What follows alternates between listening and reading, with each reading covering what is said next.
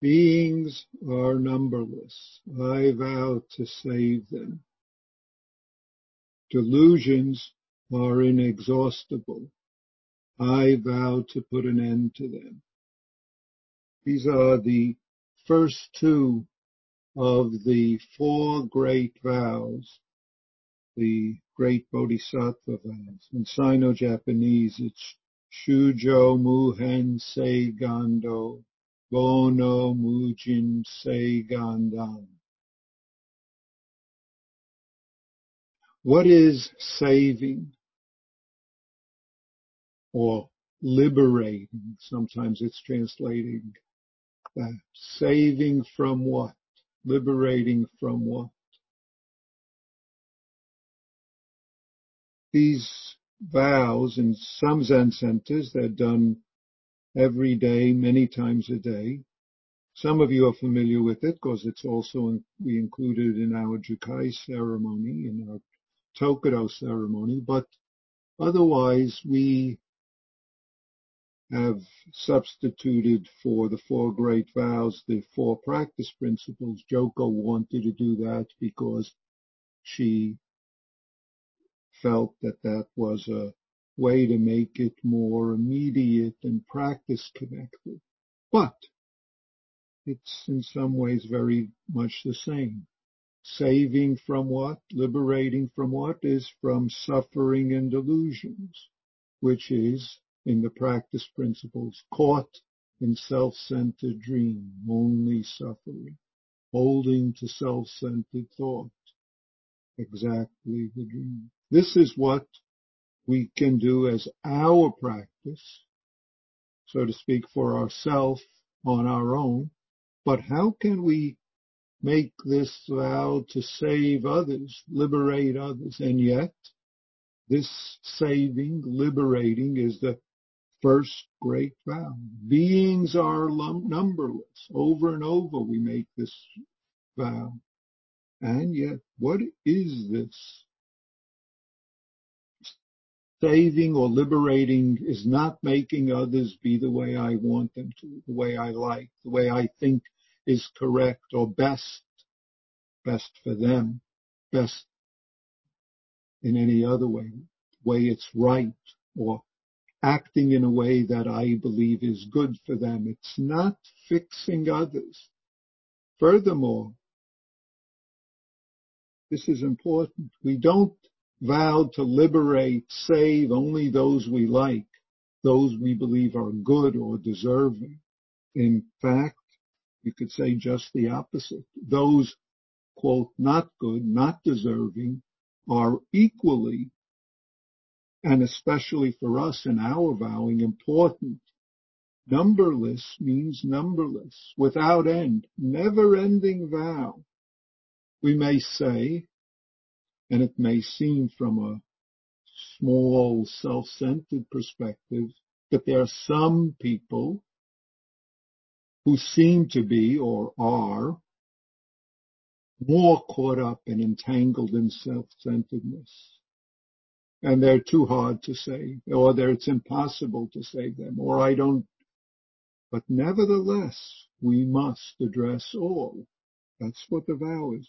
Beings are numberless. Numberless means not just all, but it's going to be never ending.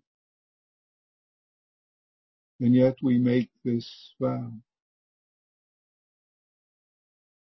If we don't see it in that way, if it's about what we want and what we judge should and shouldn't, our vow and action is only perpetuating self-entanglement, hatred and judgments, beliefs about who's better and who's worse, and our own, I'll almost say, nonsense ideas. Numberless includes those beings with all varieties of past behaviors, all varieties of present way of manifesting. Numberless is myriad beings in many realms and many forms, and ways of perceiving and being in the universe. Myriad needs, and for us, myriad appropriate actions to save in order to fulfill this vow. All beings we must see and be able to call by their true name, by the true name. Beings are numberless. Delusions are inexhaustible. In a way, this numberless beings, numberless realms, that's something we can explore and clarify another time. In fact, I will, but not now because it takes us in a different direction than I want to go this morning. So it's really this vow to appreciate it. We need to appreciate and even emulate the model of the Tathagata Buddha when he encountered Angulimala I've talked about this before, but I'll say a little now just to recapitulate. Angulimala, in conventional terms, can be described as a brutal murderer.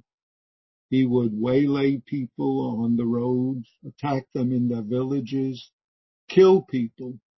And he did this because, in part, he would chop off fingers of those he attacked, those he killed, and even those he didn't kill in order to make a necklace that he wore around his neck. You could think this is very strange, but this is the way it was. And he wanted to and attempted to kill the Buddha and make the Buddha's finger the last finger of the necklace. It's, some places it said he wanted a hundred fingers, some places it said he wanted a thousand fingers. It doesn't make a difference. And we could say that Buddha saved Angulimala. But that would add intention and ideas that Angulimala or anyone else needs saving. We need to be careful about what we say there. It isn't that the Buddha went looking for Angulimala, though he did walk where he was warned that Angulimala was lurking in the forests. And yet, Angulimala's initial actions towards Buddha, attempting to waylay him and kill him, indicated a need.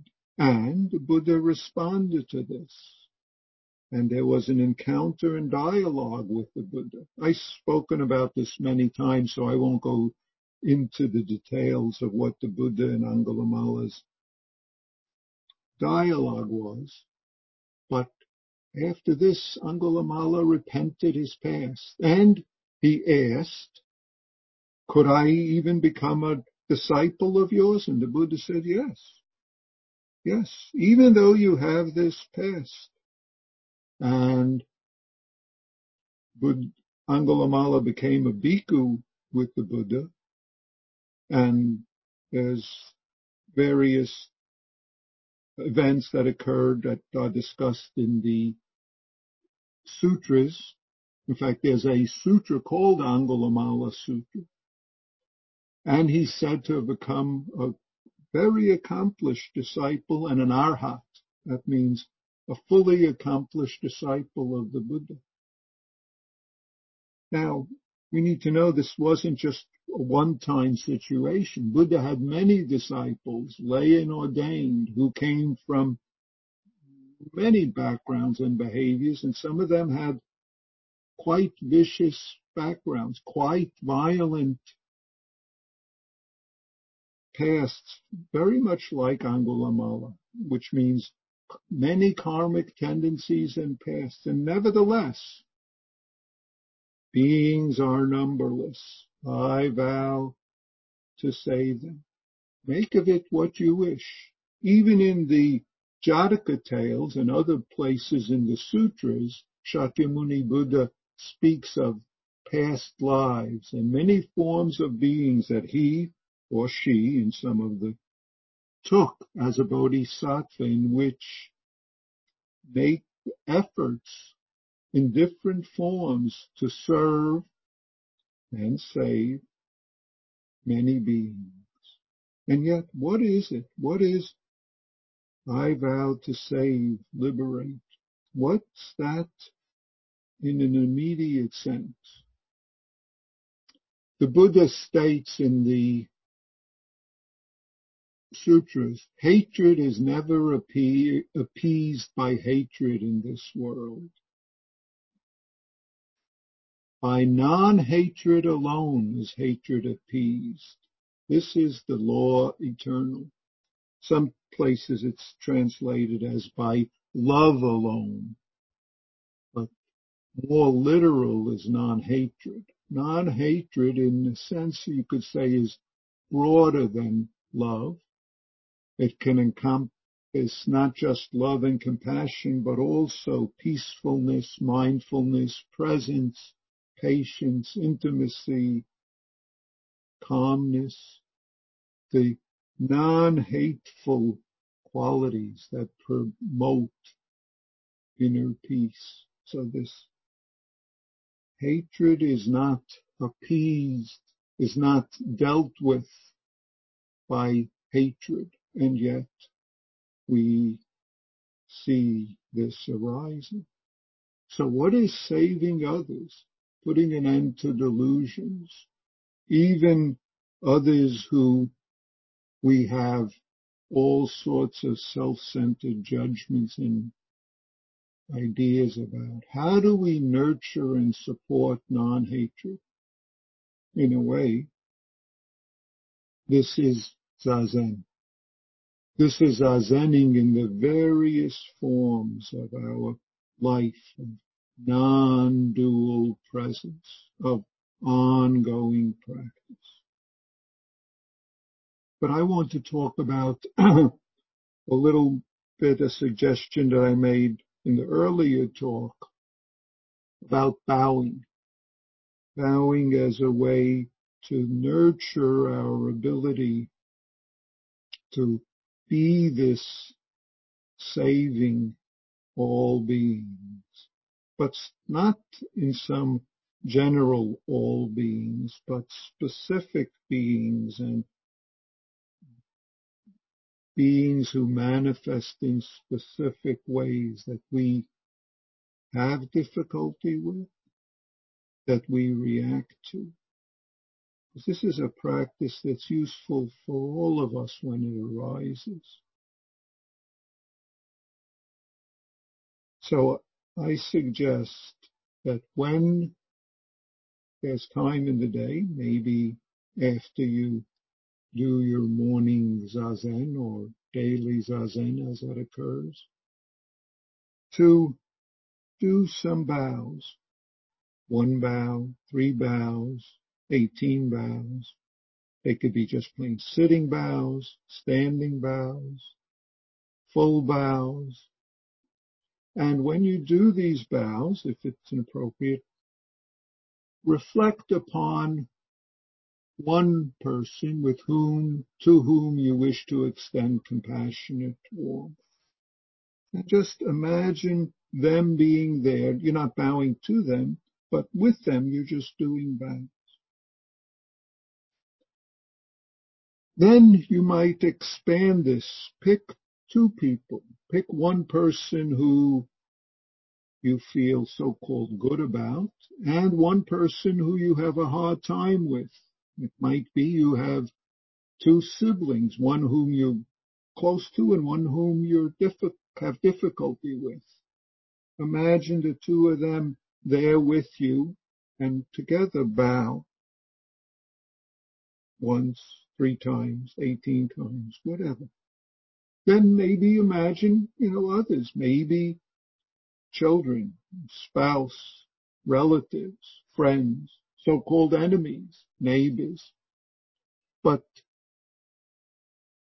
you can, it's nice sometimes to pick one you like and one you so-called don't like, even hate.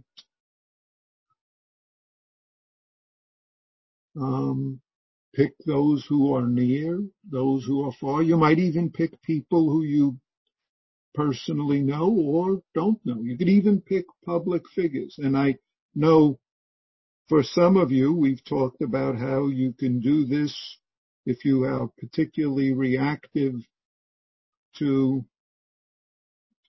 political figures.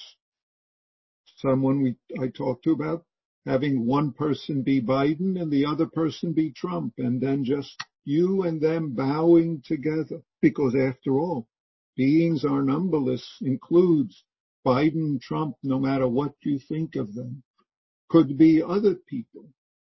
You could pick someone who you admire greatly. Let's say I'll pick the Dalai Lama and it might be someone who you feel repulsed by. Could be someone who you feel is very hateful. I might pick Louis Farrakhan or Ayatollah Khomeini, whose this uh, vitriolic anti-Semitism I notice myself reacting to when it comes up. And I could bow with them.